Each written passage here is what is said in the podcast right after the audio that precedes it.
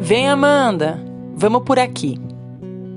Tiago me pegou pela mão para que eu fosse guiada como uma criança, já que meus olhos se distraíam com tudo que me rodeava e eu poderia me perder. O meu corpo estava numa presença única, quente, pesado e persistente, mas também flutuante, fresco e presente. O som que nos guiava era de uma percussão ela parecia distante de nossos ouvidos, ao mesmo tempo que muito perto, pois já pulsava dentro de mim, junto de minha pulsação sanguínea. Aquela onda típica que atravessa o corpo, o qual não é mais controlado pela mente. Se fez necessário uma pausa da andança entre as pequenas ruas do Pelourinho. Entramos numa casa branca de portas verdes o ano era 2010, mas parecia muito mais antigo. Muito mais. Era a casa da Nigéria. Estava vazia. De repente apareceu uma pessoa, um nigeriano que ali trabalhava. Nos convidou para sentar e a conversa começou. E tenho a sensação de que não se findou, permaneceu eterna. O tempo que ali passamos foi diferente do que urgia rua movimentada fora e terça-feira cotidiana adentro. Uma mistura de muita beleza e muita dor pairava. A beleza das histórias de seus deuses e deusas, do orgulho ao partilhar sua cosmovisão, crenças e percepção de mundo, as roupas e ornamentos que nos rodeavam e a presença de nossos sorrisos sinceros enquanto os olhos se encontravam brilhantes. Dor, muita dor. De uma identidade afogada entre embarcações. Da dúvida de seu passado e de quem são seus ancestrais. Das milhares de vidas perdidas e violentadas com a escravidão que marcavam hoje sua alma e ontem o seu corpo.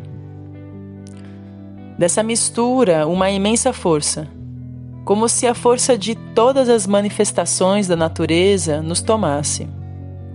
Uma força ancestral que aterra, que puxa a flecha e envolve como mãe. Assim me sinto sempre que entro em contato com o candomblé. Ele nos trouxe água para que a gente se hidratasse. Bebemos em silêncio e reverência. Na despedida, não apenas um tchau, mas uma bênção e um atemporal até logo. Eu sou Amanda Sérvulo e este é o podcast Diário da Sacerdotisa, uma biblioteca viva de histórias, conhecimentos e criações da humanidade em busca por cura, sabedoria e transcendência.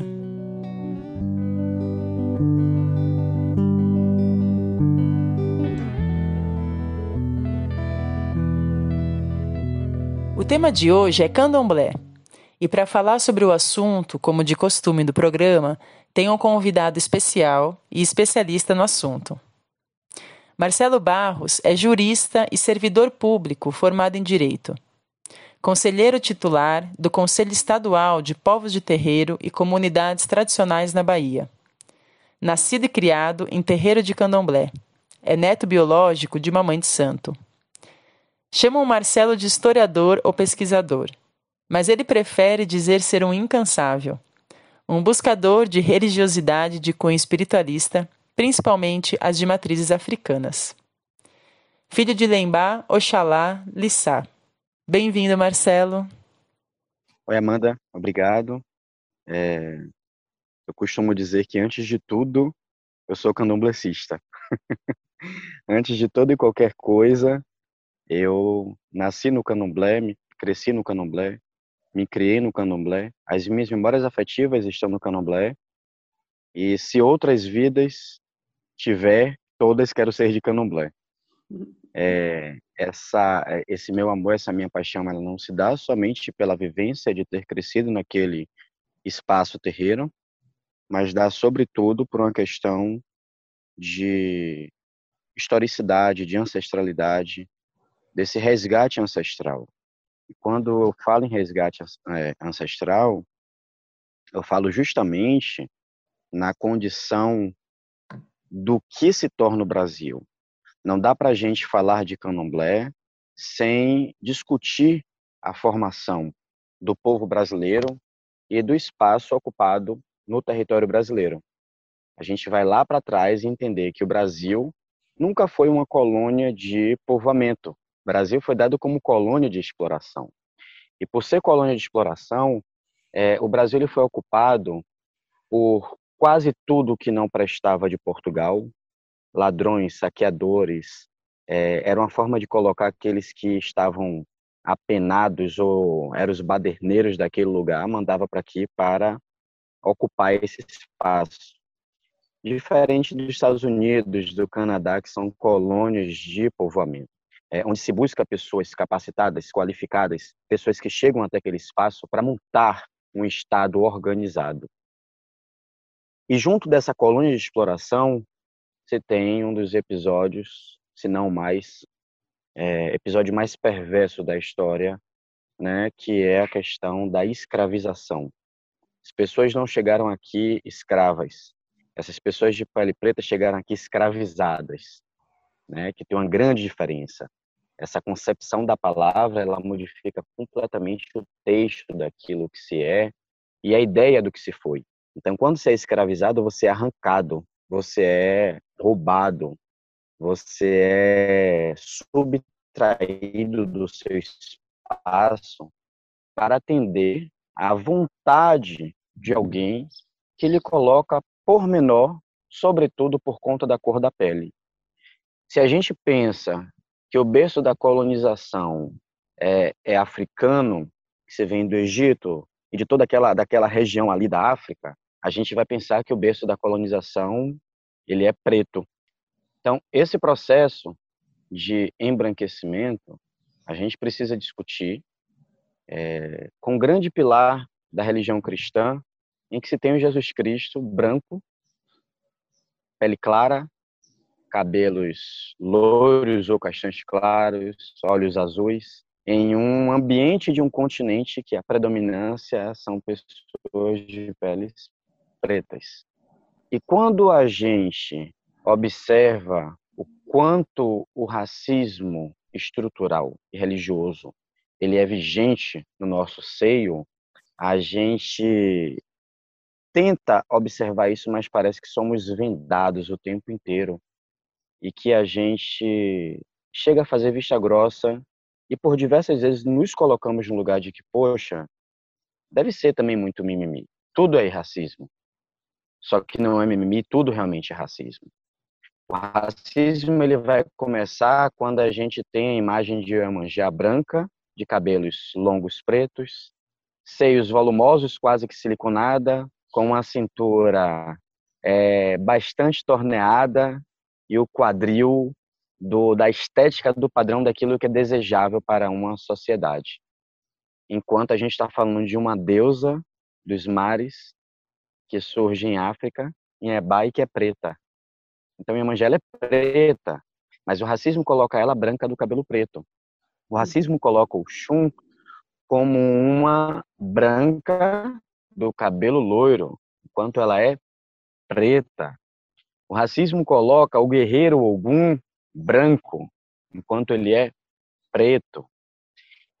E discutir raça, a gente precisa retornar ao que falava agora há pouco e falar que esse processo da escravização trouxe essas pessoas, esses homens, essas mulheres escravizados para o Brasil e que essas pessoas que chegaram aqui não eram pessoas que é, faziam parte de um determinado espaço e que eram pessoas que não tinham a representatividade para aquele espaço. Pouco importa para o colonizador se essa pessoa tinha dinheiro, se tinha formação, se era um morador de rua, se era um rei, rainha, ele chegava arrancando tudo vieram muitos reis, vieram muitas rainhas escravizados e que nem aqui chegaram, nem conseguiram chegar, porque na travessia do Atlântico milhares, centenas morreram, né? E eram despejados ali nesse no, no, no, no próprio oceano. Então chegar aqui já se chegava com muita dor, se chegava com muito sofrimento, se chegava com cólera, com peste, com o corpo escarnificado, né? Então, aqueles e aquelas que conseguiam chegar aqui não tinham outro meio de tentar se conectar com o nosso divino se não fosse pedindo pelos seus deuses e por suas deusas. Uhum. E quando a gente faz essa menção de Deus e deusa, a gente também precisa refletir que Deus é uma construção individual. O meu Deus, o Deus de Marcelo, candomblessista, não é o mesmo Deus do meu irmão, que também é candomblessista. A visão que cada um tem de Deus, a criação que cada um tem de Deus, ela é personalíssima. Cada um tem o seu Deus de sua forma. E por que a gente fala sempre o Deus no masculino? Por que sempre Deus? E quando a gente pensa Deus, ele também é branco. Uhum. De barba Aquele homem branco, parecendo, de barba branca, parecendo aquelas estátuas gregas de Zeus, Poseidon, enfim, né? É, cabelo emaranhado, mais liso, e a barba também emaranhada, mais lisa e com finos traços. Sempre ele é branco, a gente embranquece. E quando você pensa que Deus pode ser um, um, um, homem gordo, de nariz largo, negro, e que Deus também pode ser uma mulher de seios fartos, né? E que Deus pode ser uma indígena, que Deus pode ser uma pessoa oriental, e Deus pode ser tudo e pode ser todos, porque Deus é plural. E ele não é só Deus, ele também é deusa. Ele e ela é tudo que ocupa esse ambiente que está sobre a nossa capacidade de discernir o que está além de nós esses negros e essas negras escravizados e escravizadas aqui chegando no Brasil, remete seu pensamento para o divino. E os primeiros negros e negras escravizados que chegam aqui é o povo Banto. É, Bantu, ba é plural. Intu quer dizer pessoas, tronco, né? O Bantu o primeiro a chegar aqui, os primeiros e as primeiras, são da região da África subsaariana de Congo, Angola. Então, só ali você tem aproximadamente 400 formas de se comunicar diferentes. Então, só em um país, a gente tem aí 400 idiomas, línguas, dialetos em um só lugar. Se a gente pensar que o negro e a negra que vieram escravizados e escravizadas para cá é, são de diferentes lugares de África, a gente vai ter noção de como a comunicação não tinha fluidez. E, de uma forma muito grosseira, a gente passa a, a, a internalizar de que todos conseguiam se comunicar entre si, que todo mundo era africano. MC ele tem uma música que ele fala que a gente só é feliz quando verdadeiramente sabe que a África não é um país. E, e, a gente tem mania de querer entender de que a comunicação lá, que o, o diálogo, ele é universal porque todo mundo fala a mesma língua, porque todo mundo é preto, isso é racismo. Né? Ah, todo mundo é igual. Não, isso é racismo.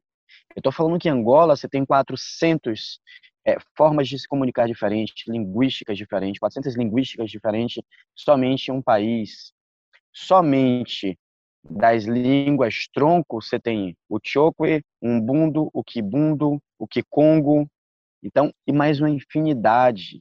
E Marcela, e aí... nessa época então daqui da colonização, ainda nem, nem, nem se falava de Angola, né? Porque pensar que isso seria na neocolonização, na época eram territórios, ainda nem tinha esse país consolidado, né?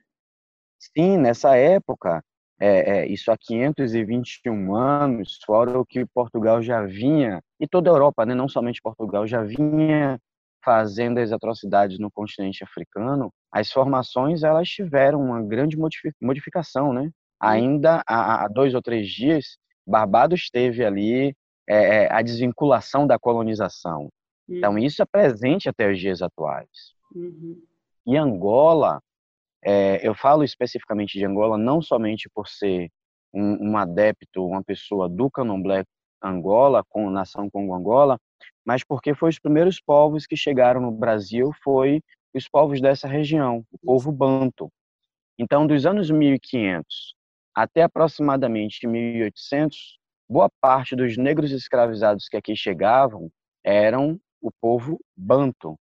Chega o povo é, de onde se tem ali o continente é, é, africano no país da Nigéria, que é o povo que tem uma, uma, uma que traz a nação Ketu, e chega o povo do Benin, né, do, do, do reino do Daomé, hoje é chamado de Benin ou Benin, que é o povo Fon, o povo Vevê, que é o povo que foi denominado como Jeje.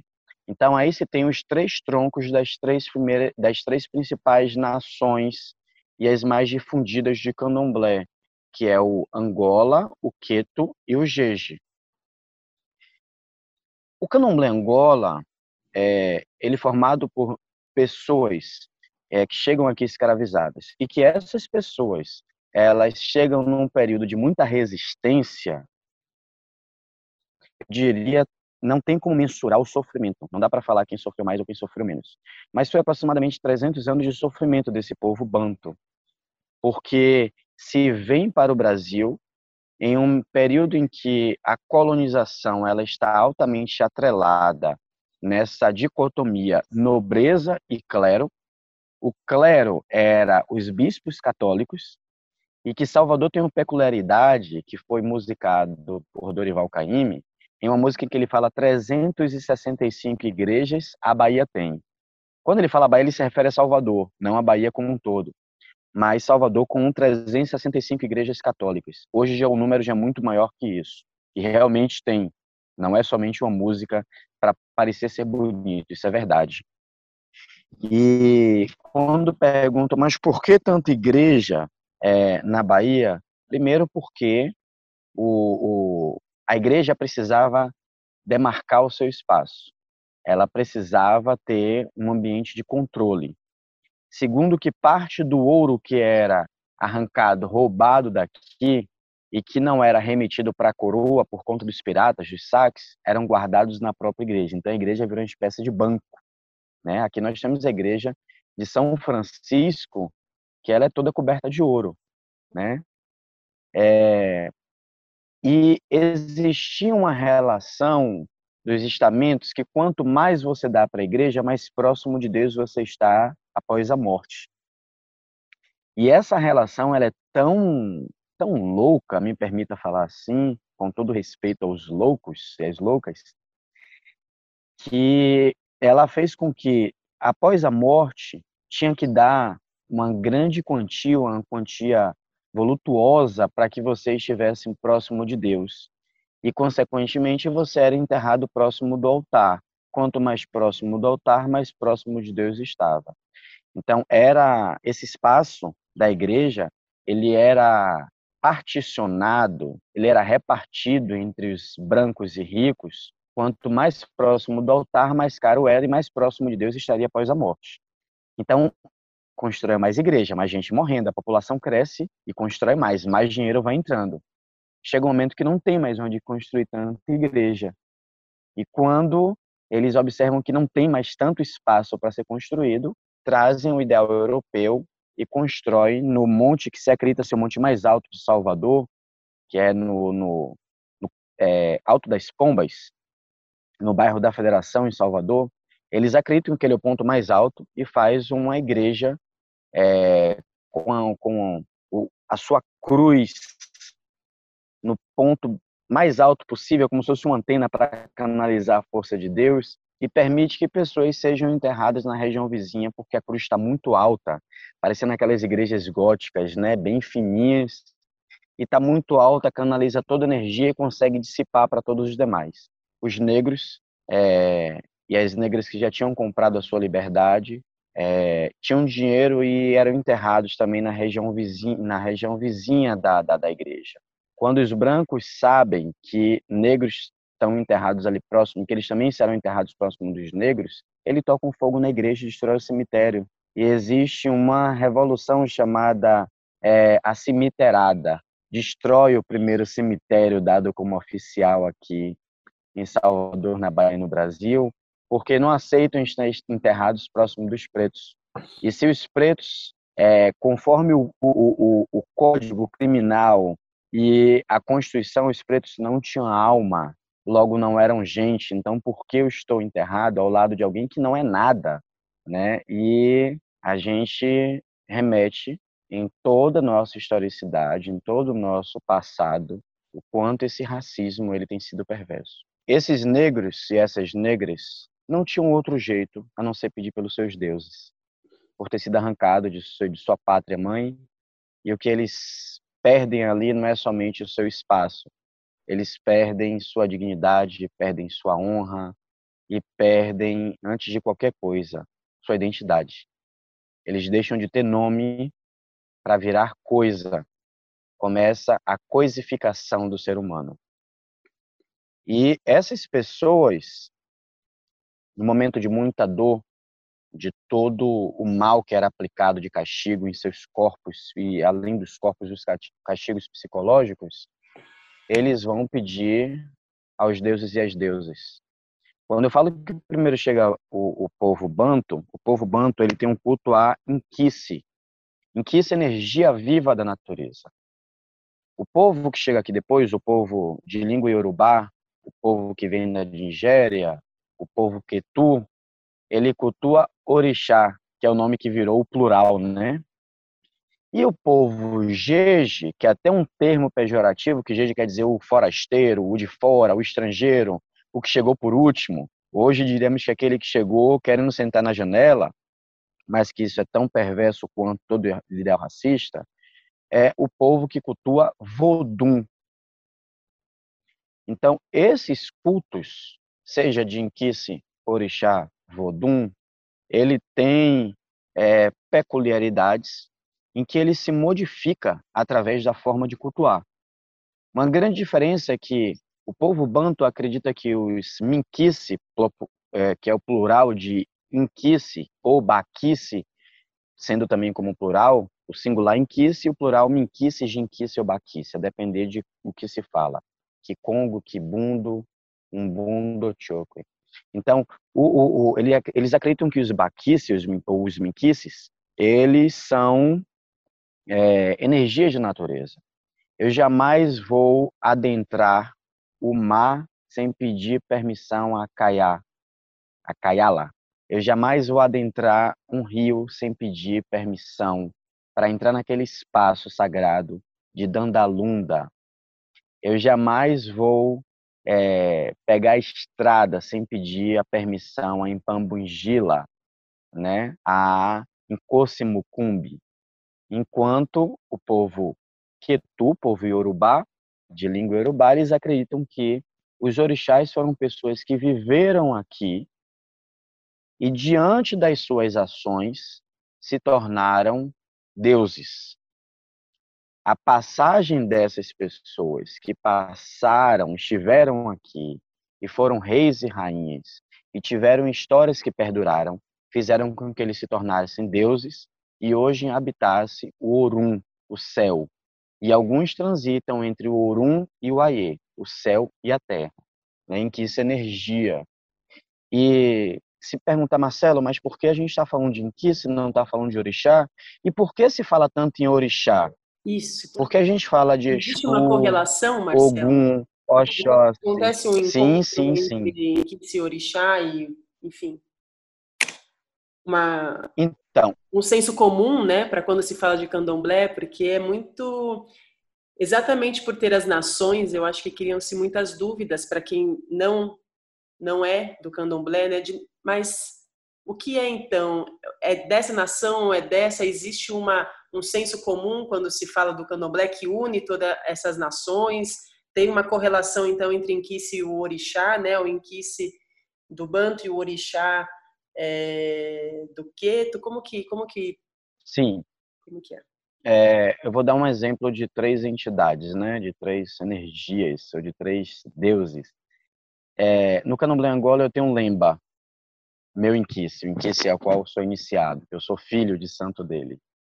É, é meu, meu pai. No candomblé Queto, eu tenho Oxalá. No candomblé Jeje, eu tenho Lissá. Lemba, Oxalá, Lissá, são parecidos, mas não são iguais e têm algumas peculiaridades, né? Desde a cantiga do candomblé Angola, que tem uma língua específica, ou algumas línguas, que é mais de uma língua. O candomblé Queto é cantado em Urubá e o candomblé Jeje é cantado em Eveofon. E essa forma da cantiga, você fala, poxa, Marcelo, mas tal pessoa é iniciado no candomblé de Angola, tem lemba e foi para um, uma festa do candomblé queto e cantou para Oxalá, essa energia é capaz de chegar lá? Sim, porque eles transitam na mesma vibração, estão no mesmo espaço, né? Oxalá é o orixá da luz, do sopro da vida. Lemba também. Lissá também. Cumbi é o, o, o inquice do, do, trabalho, do ferro. Ogum também. Gu também. Nanamburocô, Bononamburoquê, é a, a, a avó, a, a, grande avó, a senhora do, do lodo, da lama, né? Ela é, traz a chuva consigo. Nanã do Jeje também. Zumba, o Zumbarandá do Angola também. Então todos eles vão tá, estarão transitando no mesma, na mesma vibração. É, porque universalizou o nome de orixá, a gente conhece, ah, poxa Marcelo, eu já ouvi falar de Exu, Ogum, Oxóssi, Xangô, é, Oxum, Iemanjá, Iansã, é, Obá, Euá, Logum Edé, Oxalá, Omolu, Obaluaê, Oxumaré, todos esses, Iroko, mas não ouvi falar de Nkosimucumbi, Mutacalambô, Dandalunda, Caiala, Zumbarandá, não ouço falar sobre Bessem, é, sobre Azansu. Por que tem essa diferença e somente esses nomes mais conhecidos, que é nome de orixá, se tornou universal? É, eu falo que primeiro chega o povo banto e é o povo que chega aqui com toda a aplicação da Igreja Católica. A Igreja Católica é quem impôs o seu limite aqui de todas as forças. O português chega aqui católico, mas o negro escravizado não vem católico. O índio já não era, nunca foi católico.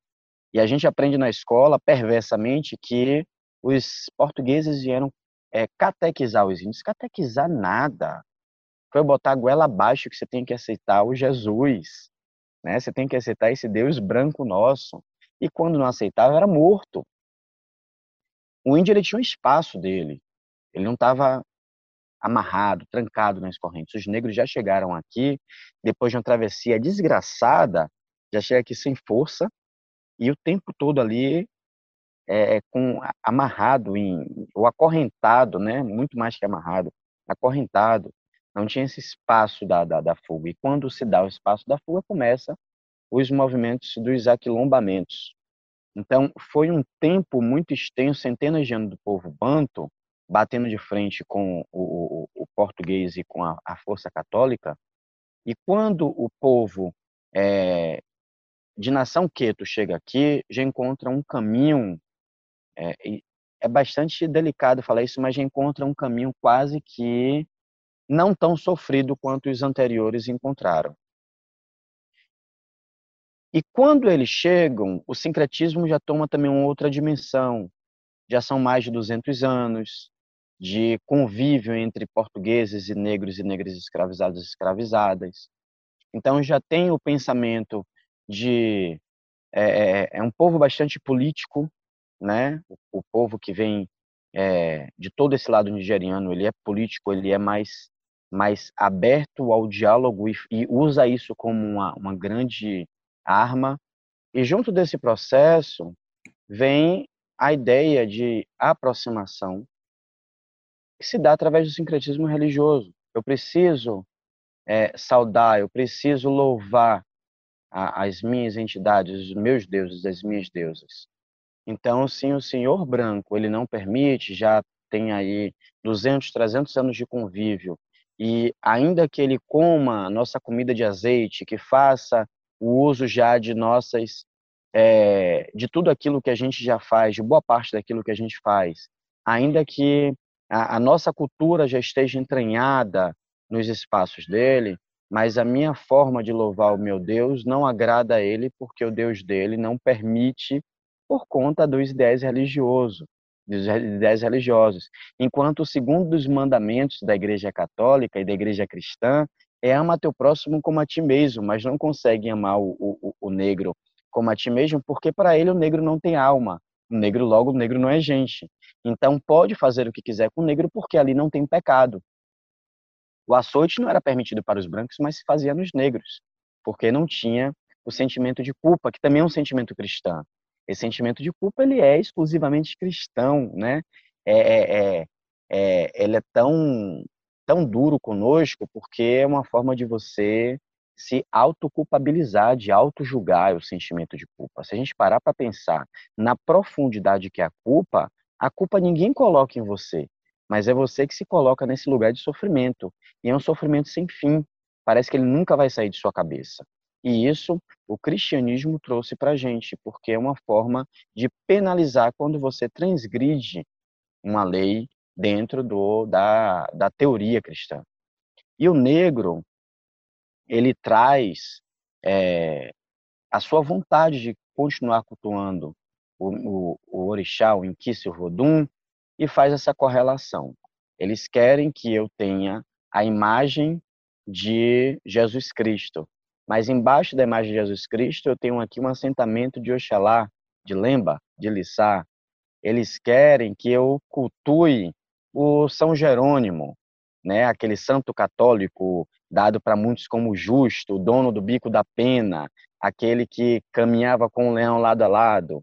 Mas eu tenho embaixo da imagem de São Jerônimo, a figura de Inzazi, de Luango, de Xangô, de Airá, de Sobô, né? Eles querem que eu cultue São Bartolomeu, mas embaixo de São Bartolomeu eu tenho Ongolô, Angorô, eu tenho também Oxumaré, tenho Bessem, tenho Dan. Então, essas ligações foram feitas para que se mantesse até os dias de hoje. Eu é, confesso que eu faço parte de um grupo de pessoas que acreditam que essas ligações elas já não são mais necessárias. Eu entendo perfeitamente, sobretudo aos mais velhos e às mais velhas que ainda permanecem, mas é, eu que já sou de uma outra geração, e também não quer dizer que por ser de outra geração os demais virão com pensamentos diferentes, pode ser que também tudo retroceda. A gente avançou tanto nos espaços políticos e sociais estamos em um grande retrocesso de três anos por conta de um governo genocida que temos aqui em nossa nação brasileira.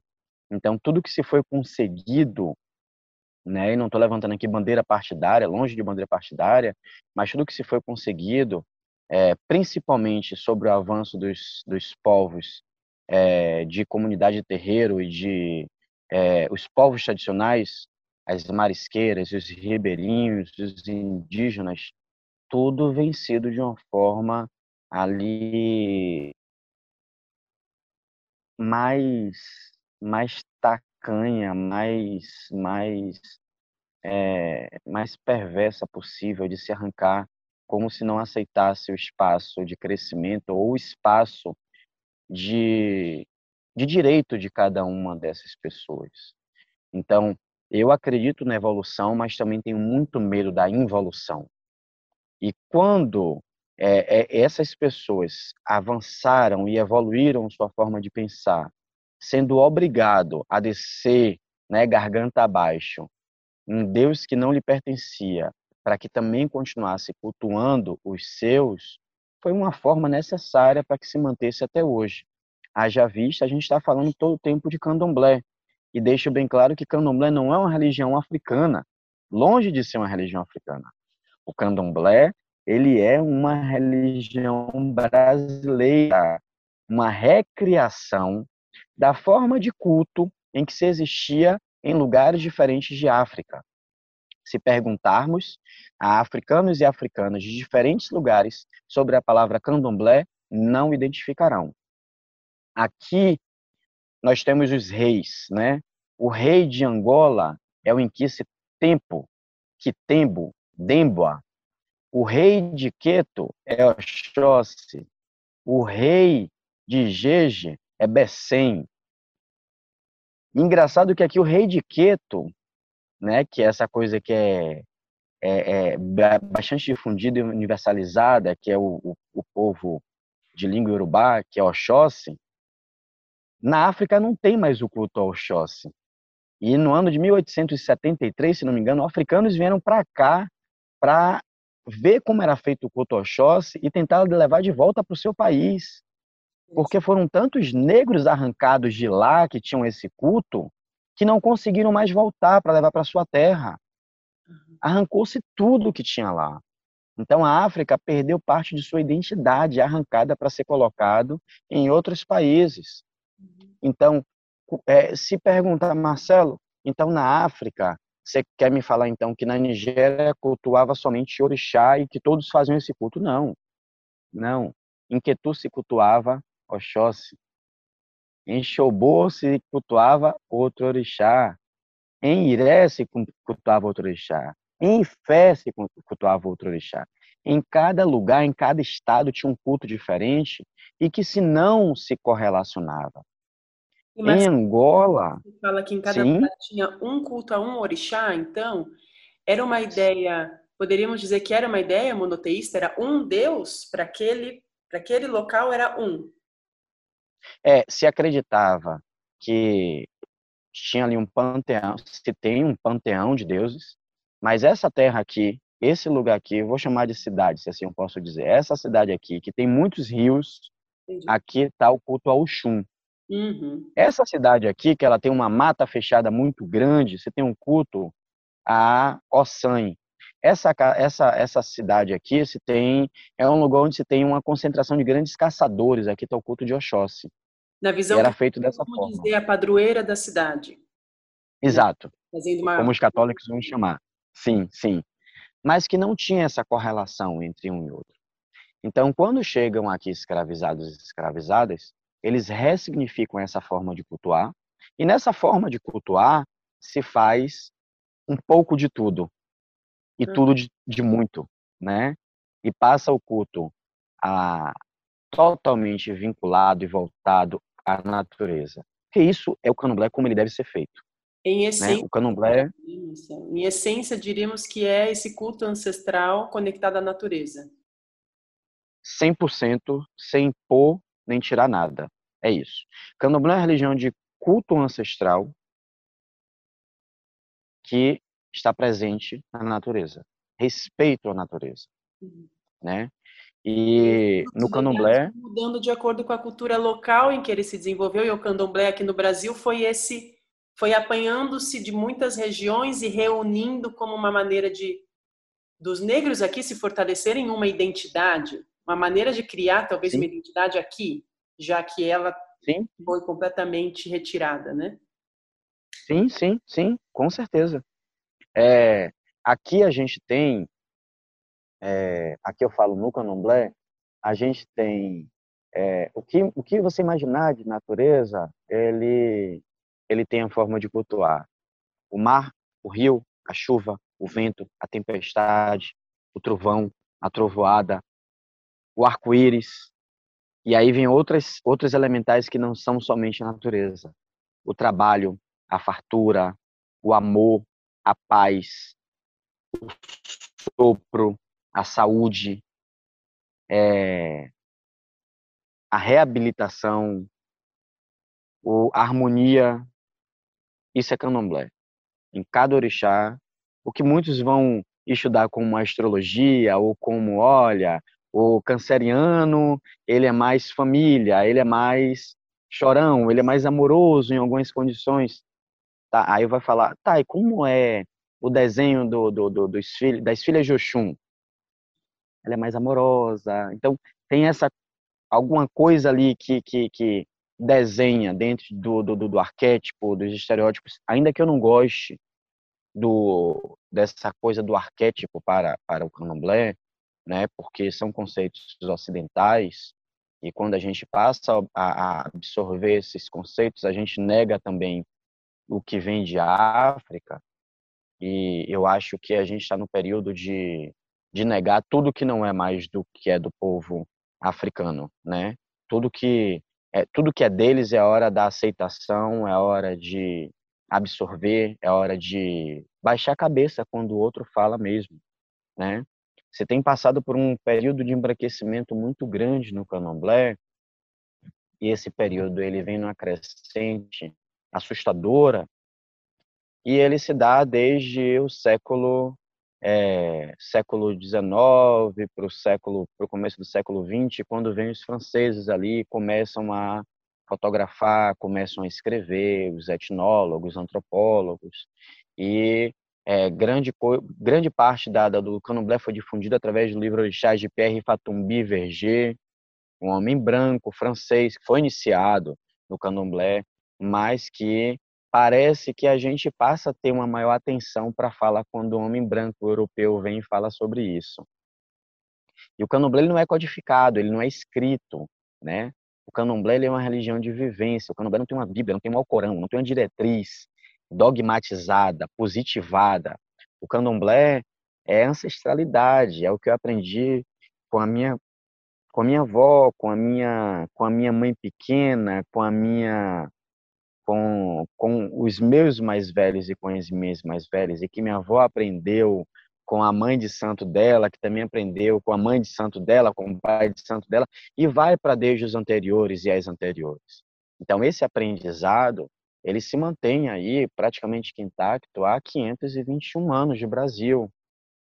E, momento algum, foi necessário escrever, codificar tudo sobre candomblé. Uhum. Se tem escritas, né? Há quem acredite na necessidade da escrita, há quem acredite na necessidade da comercialização através de cursos pela internet, apostilas de PDF. Eu não sigo essa linha, respeito quem tem essa necessidade, mas candomblé se aprende no terreiro. Vivência de candomblé é uma vivência de dia a dia. Né? No candomblé a gente passa por algumas obrigações e é, até se tornar uma pessoa iniciada ou iniciada, é, não te torna menor que ninguém. Ontem, eu estava conversando com uma grande amiga minha, amiga, uma amiga de uma profundidade de amizade enorme, e ela foi iniciada no Candomblé há três anos. Ela é filha de Iemanjá, do Candomblé, de Candomblé de Nação Queto, e ela conversando comigo, ela me tomou a bênção, e eu falei, meu pai Lemba, Oxalá Lissá te abençoe, sua bênção. E ela falou, poxa, irmão, toda vez que você me pede a bênção, a minha bênção eu fico muito sem jeito de te abençoar por você ser mais velho que eu. E eu falei, quando eu tomo a bênção, eu não me coloco como menor. É muito bom falar para o outro, Deus te abençoe, Oxalá te abençoe, mas é bom também ouvir, é bom também receber essa energia. Porque a bênção ela é, ela é uma troca. Para que exemplo maior que o abraço. Para mim, nada, nada na, na, na vida é capaz dessa troca de energia maior do que o abraço. A troca é, é essa, esse transpassamento que acontece no abraço, ele é gigantesco. A gente consegue ouvir o que o outro fala de boca calada. E a comunicação do orixá, do inquice, do vodum com nós, no, no, no, momento festivo, na celebração, é através do abraço. Uhum. Para que coisa melhor que um abraço de um orixá, o abraço de um inquice, o abraço de um odum? Quem já recebeu esse abraço vai entender perfeitamente o que eu estou falando e vai falar, nossa, uhum. é, é, é, de chorar sem saber o porquê eu chorei. E, e aí a gente entende que a comunicação ela vai muito para além da verbalização. Ela também está é, além da oralidade. A comunicação ela se dá com o corpo, porque além do corpo falar, a energia ela grita. O corpo fala, mas a energia ela grita, ela urge.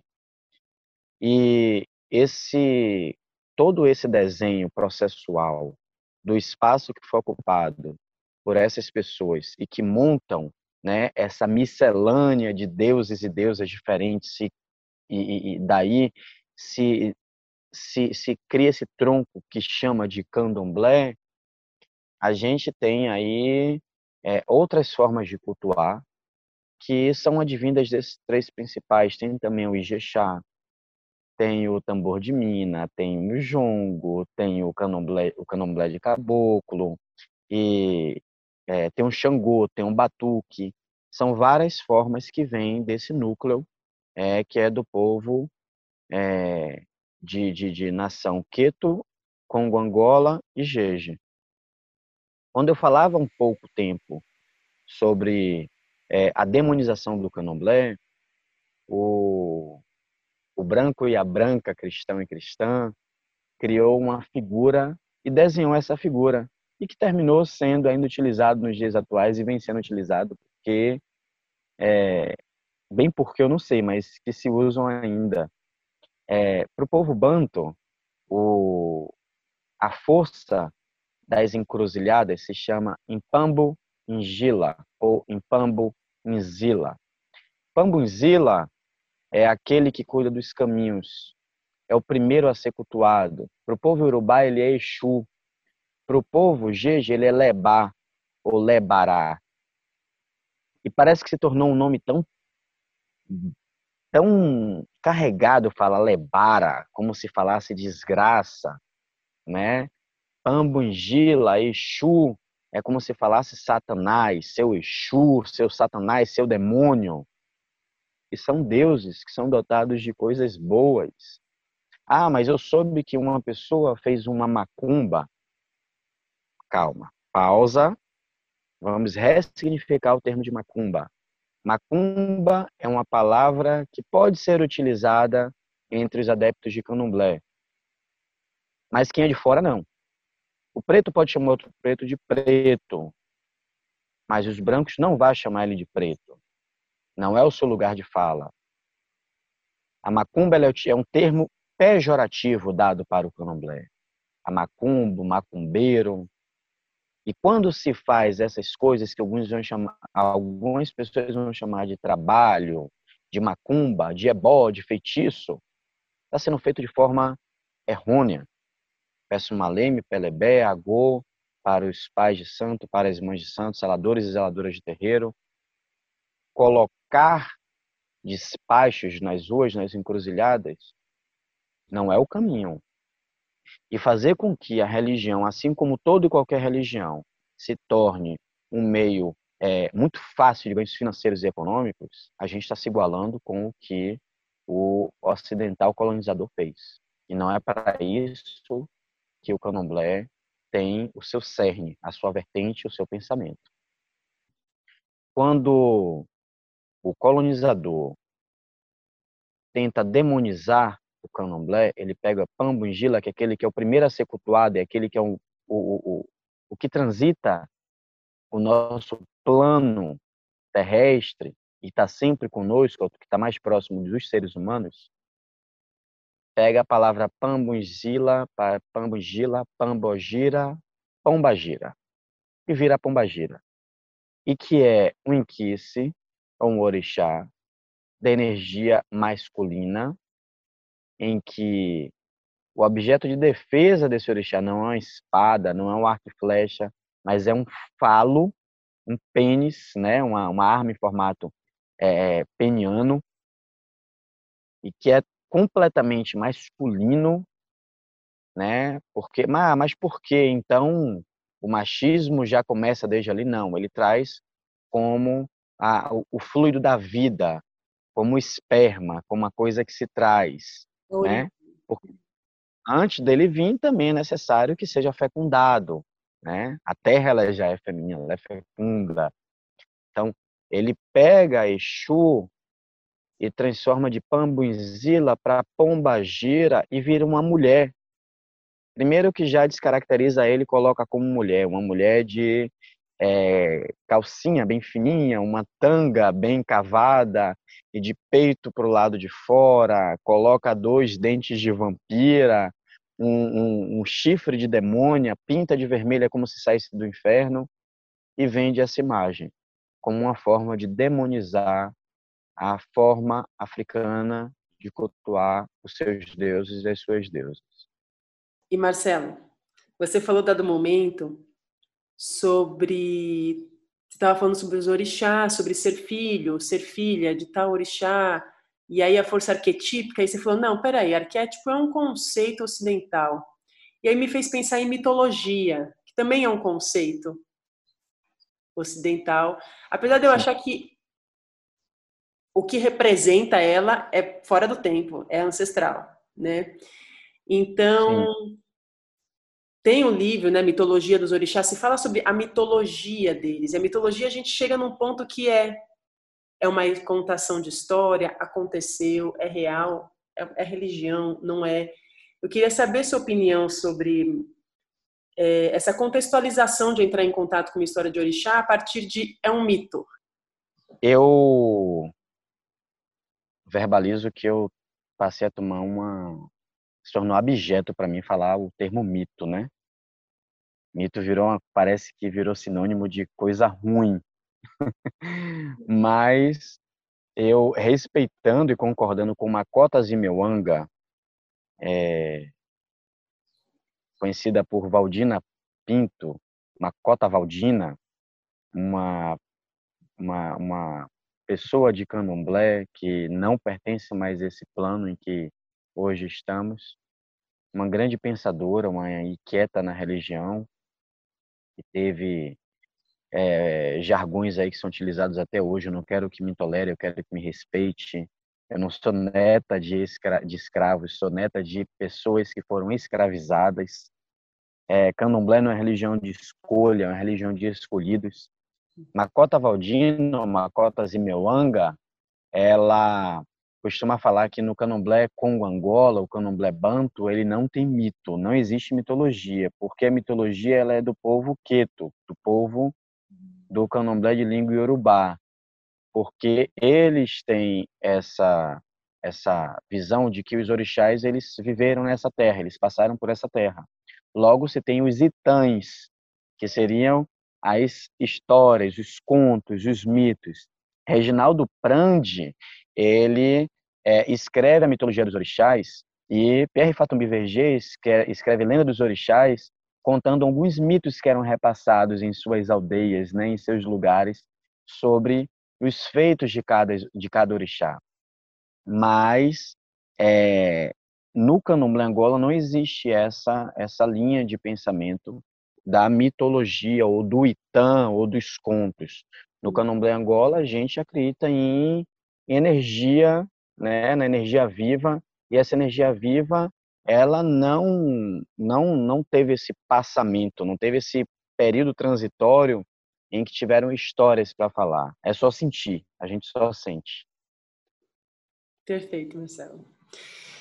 E uma outra pincelada de uma fala sua que acho que pode ser interessante trazer um pouco e que é algo muito comum de se escutar. Eu acredito que muitas pessoas que estão aqui escutando já têm uma certa familiaridade com isso, que é fulano é filho de, né? Então é filho de Emanjá e de Ogum. O, o orixá de cabeça é tal, o de trás é tal, enfim, trazer essa informação sobre o que é ser, né? O que que é essa esse ser filho de de um orixá? Tá. Sim, sim. É, todas as pessoas são filhas de um orixá, de um inquice ou, ou, ou um vodum, né? Assim como toda pessoa tem o seu signo astrológico, né? E se tem o seu signo solar, o seu ascendente, assim também é no pensamento das religiões de matriz africana. Todas as pessoas estão aqui nesse mundo sobre a, a égide, sobre o regimento de um orixá, de um inquice ou de um vodum. É uma regência. Então, esse... Ela vem com o nascimento? Isso. Não tem vínculo algum com o nascimento, não existe vínculo algum com data de nascimento, horário de nascimento.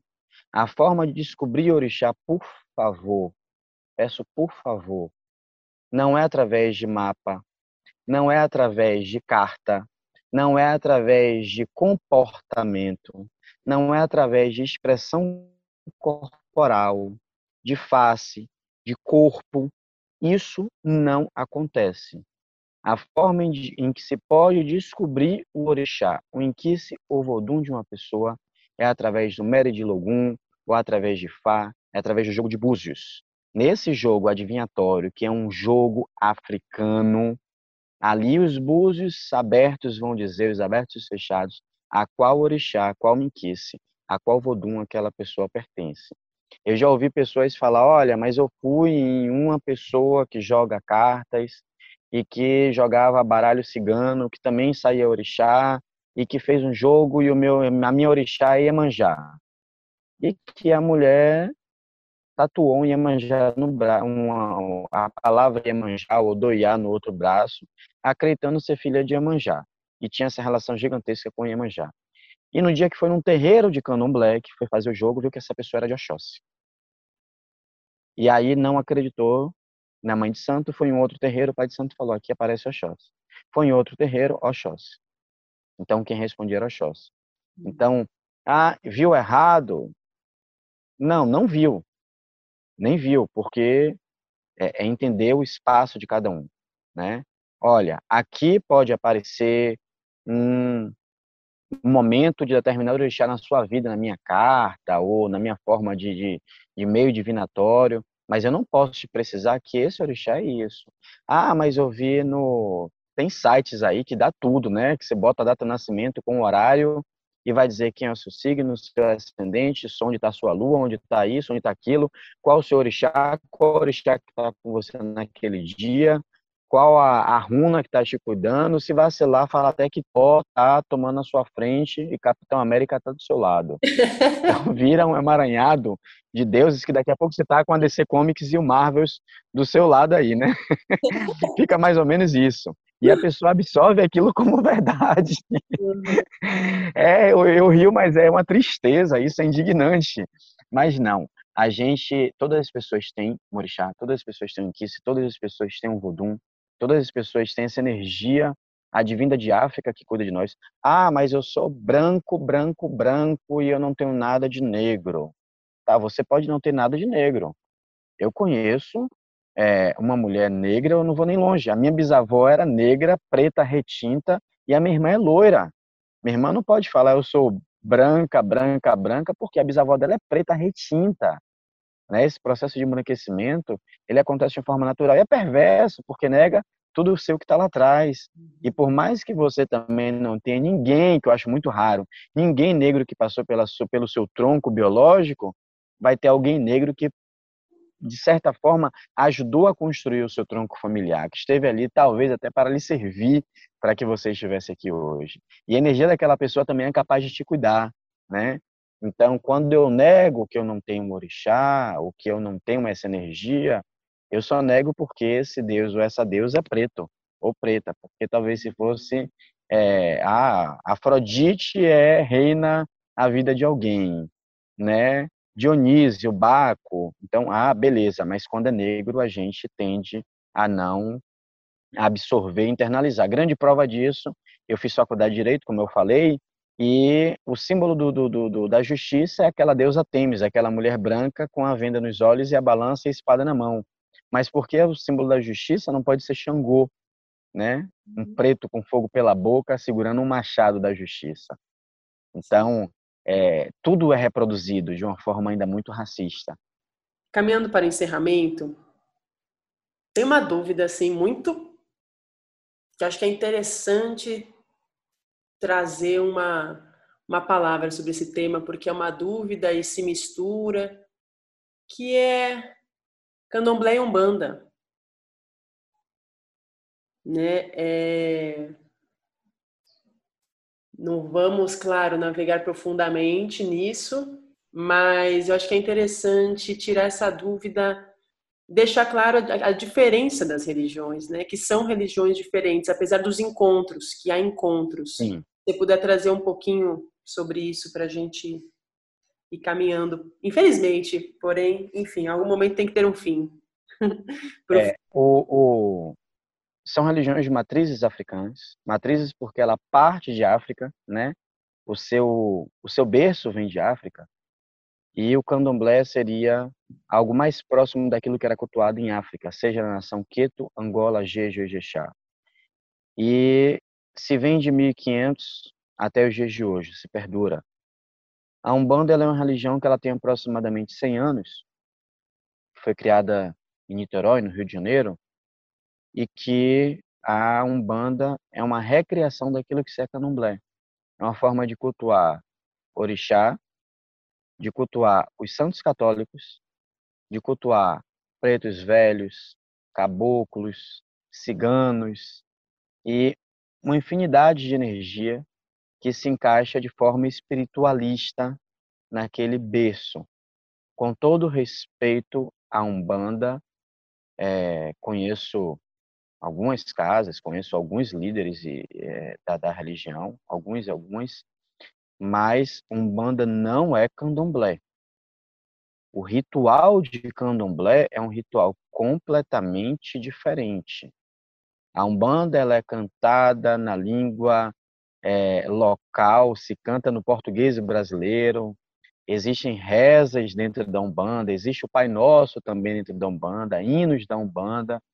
É, na Umbanda, você vai cantar músicas que vai falar da estrela, do sol, de Deus, da lua. No candomblé, você vai cantar cantigas, são cantigas em língua advindas de África, com rituais advindos de África, com cerimônias feitas conforme eram feitos a tudo aquilo que tinha lá atrás.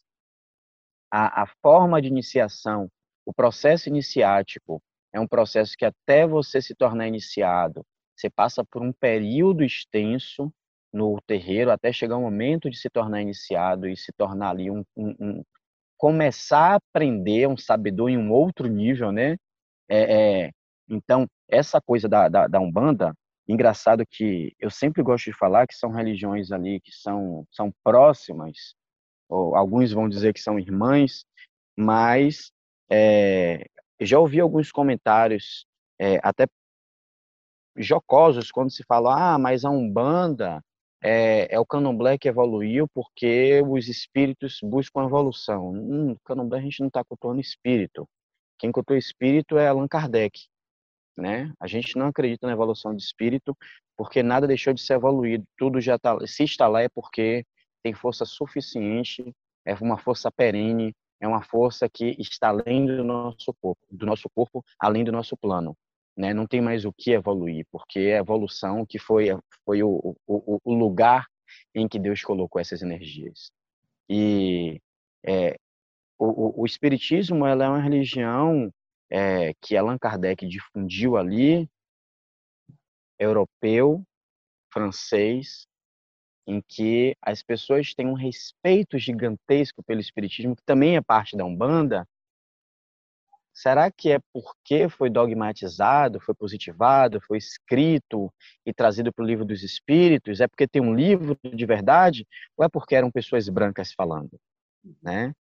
É, e quando falam, ah, mas a Umbanda, ela evoluiu do candomblé. Né? Um candomblé que está em evolução. O candomblé ele não, não tem o que evoluir. A gente não vive um ciclo de evolução. A gente vive o culto aos nossos antepassados e é, o amor à natureza. Existe um filme que eu sempre faço essa alusão, essa apologia, que é Efeito Borboleta. Eu acho, acho um filme incrível. Não gosto do 2 e do 3, não sei se teve quatro, mas o primeiro é um filme incrível, que conta a história de alguém que consegue voltar no passado e fazer diferente daquilo que não deu certo, né? O garoto está apaixonado por uma garota e um dia ele vai é, demora de dar em cima dela ou de, de, de, paquerar e depois ela arruma um outro garoto, ele fica triste porque não conseguiu com ela, ficar com ela e volta no passado e modifica. Não, eu vou em cima da garota, eu vou, sabe, vou cercar ali, vou flertar com ela antes dela gostar daquele outro rapaz que eu vi que aconteceu mais à frente. E ele faz isso e consegue. E ele fica com a garota e fala: "Ah, resolvi meu problema". Só que ali ele vive uma relação frustrada, uma relação que não é boa para ele, ou que ela se apaixona de novo por aquele garoto que já estava mais na frente. Né? E o candomblé é meio isso. Ele é meio isso, não, ele é isso. Eu não posso pedir, ainda que tem quem faça isso, eu não posso pedir a orixá em Kissevodum algo para o meu trabalho. Normalmente sempre se pede isso. Trabalho, saúde, amor família, marido, mulher, filho, amor é, né? Você pede isso. E eu não posso pedir, eu posso pedir pelo meu bem, que o Orixá que se Vodum cuide do, do, que seja melhor para mim, entrega na mão dele para que venha o, o, mais positivo possível. E se não vier positivo, também tá tudo certo também. Seja feita a vontade de Deus e a vontade deles. Eu estou aqui para cumprir. Porque quando eu peço, eu mudo a lei natural do destino. Eu jamais vou me interessar por alguém para falar, olha, eu quero essa pessoa de qualquer forma, nem que tenha que matar o companheiro ou a companheira dessa pessoa, tem que morrer, porque eu estou apaixonado. Pelo amor de Deus, olha onde você está se colocando como assassino, né? Ah, mas eu não matei, só pedia que ficasse livre para mim. Tá bom, mas essa pessoa vai estar tá feliz contigo de verdade. A felicidade vai ser sua, mas e a felicidade do outro? Ah, eu quero um cargo de chefia no meu trabalho que não chega nunca, vou fazer alguma coisa para conseguir. Você pode fazer? Pode. Pode ser que chegue essa resposta? Pode. Mas você está contrariando aquilo que não foi a vontade divina ainda. Sim. O candomblé Angola, o rei de Angola, eu falei mais cedo que era tempo. Era, não é tempo, que tempo, dembla. E a, a, nossa frase é tudo com tempo tem tempo. Tempo é tudo e tudo é tempo. Uhum. Tudo no tempo de Inquice, tudo no tempo de Deus. Tudo acontece no tempo que é para ter. Para que coisa melhor? Estamos há cerca de dois, três meses aí dialogando aí você, Amanda, para fazer esse podcast e que sempre tinha uma objeção, sempre tinha algo que modificasse. E ontem trocamos uma figurinha, de repente vamos fazer hoje. E consegui no momento é, que talvez eu não conseguisse, mas porque o tempo me permitiu, porque o orixá inquisse, porque essa energia da natureza permitiu que a gente estivesse fazendo aqui esse, esse, esse bate-papo, esse bate-pronto. O que era para ser uma hora já ultrapassou bastante e que está rendendo, né? Eu quero encerrar agradecendo, né, abundantemente a você e, e a cada pessoa que acessa o seu, o seu canal, como uma forma de autoconhecimento, como uma forma de elevação, como uma forma de crescimento, pedindo que os orixás, todos os orixás, Minquice, Voduns, abençoe a todos e todas vocês. Que o meu pai Lemba, meu pai Oxalá, meu pai Lissá, o Senhor do, do, do, do Alá, o Senhor do pano branco, que ele traga a sua brancura, a sua clareza, o seu sol sob a égide, sobre a cabeça de cada um de vocês. E que vocês sintam-se abraçados por essa energia. Que meu Pai Oxalá, o Pai do sopro da vida, que Ele é, dê vida para vocês, mesmo no momento em que acha que a vida de vocês não tem mais tanta luz, que essa luz nunca se acabe, que esse sopro seja eterno, que esse sopro, mesmo no momento do término da vida existente, continue soprando para os novos caminhos, para o Orum, para os céus, para a luz desse Pai. E que esse Pai que vem de África, esse Pai que vem de muita dor, esse Pai que vem de muito sofrimento de um povo que sofreu e que sofre nos dias de hoje, perdão, que ele tenha misericórdia dos nossos erros, que ele tenha misericórdia dos nossos tropeços, que ele tenha misericórdia de todos os momentos que nós é, fomos pecadores, porque o pecado para ele não existe, o pecado para para a concepção ela é cristã, mas que a gente deixe de internalizar esse sentimento de que nós somos pecadores ou que nós somos errados, porque quando nós erramos cabe a ele, aos deuses e às deusas nos julgar e não nós termos para nós esse sentimento de culpa, esse auto julgamento e se colocar nesse lugar de dor. Que esse sentimento ele esvazie de nossa mente, que a gente traga para a gente somente sentimentos bons, que a gente não se culpabilize mais, que a gente não traga para mais é, para mais dor para além do que nós já vivemos, porque viver nesse mundo é muito difícil. Esse é um mundo de provação, um mundo de privação, um mundo de dor.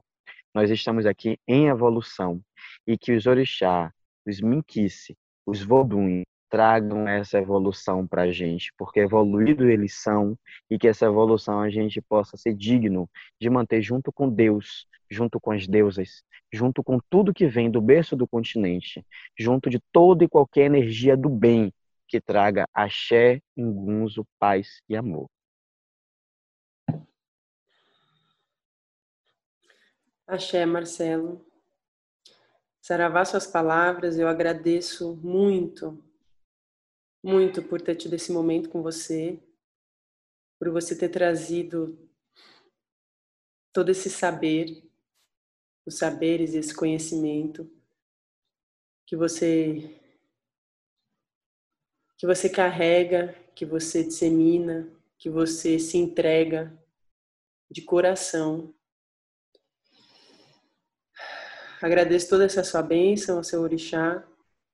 Agradeço a tempo, que foi nesse grande tempo que a gente teve durante esses últimos anos, nessa pandemia em que fomos forçados a pausar em nossos lares, que eu tive a chance nas noitadas das lives da Tereza Cristina, que se não fossem aquelas noitadas, teria sido muito mais difícil ter te conhecido.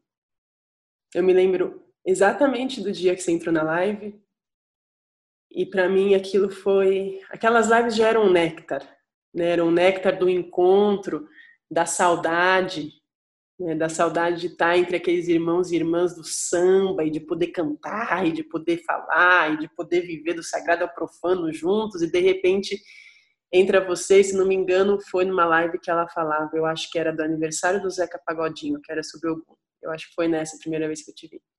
E você veio contando toda a história de Ogum, e naquele dia eu falei, nossa, eu queria tanto conversar com o Marcelo, eu queria tanto que ele desse essa aula. Que aula! Porque eu saí da live falando, que aula, meu Deus, que aula! E eu tô saindo agora desse episódio aqui assim também, nossa, que, que riqueza, sabe? Que riqueza, que para mim esse episódio é de extrema importância. É, muito simbólico muito importante. Ele está sendo o último desse ano. E um episódio que eu sei desde o início que eu comecei o podcast que eu queria gravar. É exatamente por ser um tema de tamanha perseguição, racismo, preconceito, e de um lugar tão sagrado que é esse essa religiosidade, essa relação com esses deuses e deuses e orixás e com a ancestralidade que é nossa, de todos nós. Então, é de extrema importância. Porque eu sei que muita gente que tem até desejo e vontade de saber sobre candomblé, quantos medos, preconceitos se colocam no caminho antes dela se aproximar disso. Imagina que vai num terreiro, eita! Pois é. Então que venha até aqui e escute tudo isso que Marcelo contou. Está aqui disponível. Eu agradeço, Marcelo, imensamente por essa oportunidade. E é, termino assim, agradecendo demais. Agradecendo demais a sua última fala também, essa bênção que você nos trouxe. Oh, gratidão. Existe. Antes de falar isso, eu preciso falar que esse período da pandemia, já que você trouxe isso, e a gente se conheceu virtualmente, né, através da pandemia nas lives de Tereza, que é uma amiga queridíssima, a gente se fala com muita frequência, quase que todos os dias. E uma vez a gente conversando, eu, ela, mãe Alba Darabi, mãe Dora de Oiá, um grupo que a gente tem, e aquela coisa, poxa, o que é isso que a gente está vivendo? E me veio à cabeça, a gente está vivendo um período de, do, da ré. Sabe aquela coisa da ré do carro? Fala, peraí, vai mais para trás ainda? Eu falei, eu acredito que sim. É necessário que a gente vá mais para trás para avançar. Existe um toque para Orixá Oxóssi que é chamado Agueré, em que ele dança dando dois passos para trás para um para frente. Aquilo me ensinou muito. Às vezes é necessário você recuar mais do que você imagina, mas eu recuo dois para trás para dar um para frente, mas depois tem um momento que ele corre, ele dá vários passos, né? E quando eu falei que esse era um período de ré, era do reconstruir, ressignificar, repensar, refazer, né? ressurgir. É, é um período de refeitura e que a gente consiga fazer isso conosco, não somente naquele período mais doloroso da pandemia, mas que a gente consiga fazer isso, né, daqui para frente. Tem uma cantiga muito forte do Candomblé Congo Angola, das mais fortes, que eu queria encerrar é, cantando ela, uma azuela, uma cantiga para Zambi, que é Deus, para o povo que tu vai entrar como Molorum, Molodumare, é, que é uma cantiga que a gente passa, que a gente pede é, que Deus tenha misericórdia de todos nós e que Deus nos abençoe. E eu quero encerrar esse diálogo pedindo, né, com essa azuela que é o Zambi, o Zambi, o que Zambi. O zambe, o que zambe, zambe no apo de de. O que zambe, o que zambe. O zambe, o zambe, o que zambe. O zambe, o zambe, o que zambe, zambe no apo de de. O que zambe, o que zambe. Que Zambi Apongo, Zambi de Abanganga nos abençoe hoje e sempre. E que a gente saia fortalecido desse bate-papo, mais forte do que entramos porque nós somos filhos de Zambi, somos filhos de Lorum, somos filhos de Deus e que fomos escolhidos para sermos vitoriosos e vitoriosas e jamais derrotados e derrotadas. Somos fortes, somos guerreiros e guerreiras. Chegamos até aqui, estamos aqui e não vamos abandonar nossa caminhada, porque nosso papel é continuar. Um forte abraço. Um forte abraço, Marcelo, e todos e todas que estão aqui escutando. Encerramos esse ano com toda essa oração aqui, uma oração nesse episódio. Até o ano que vem.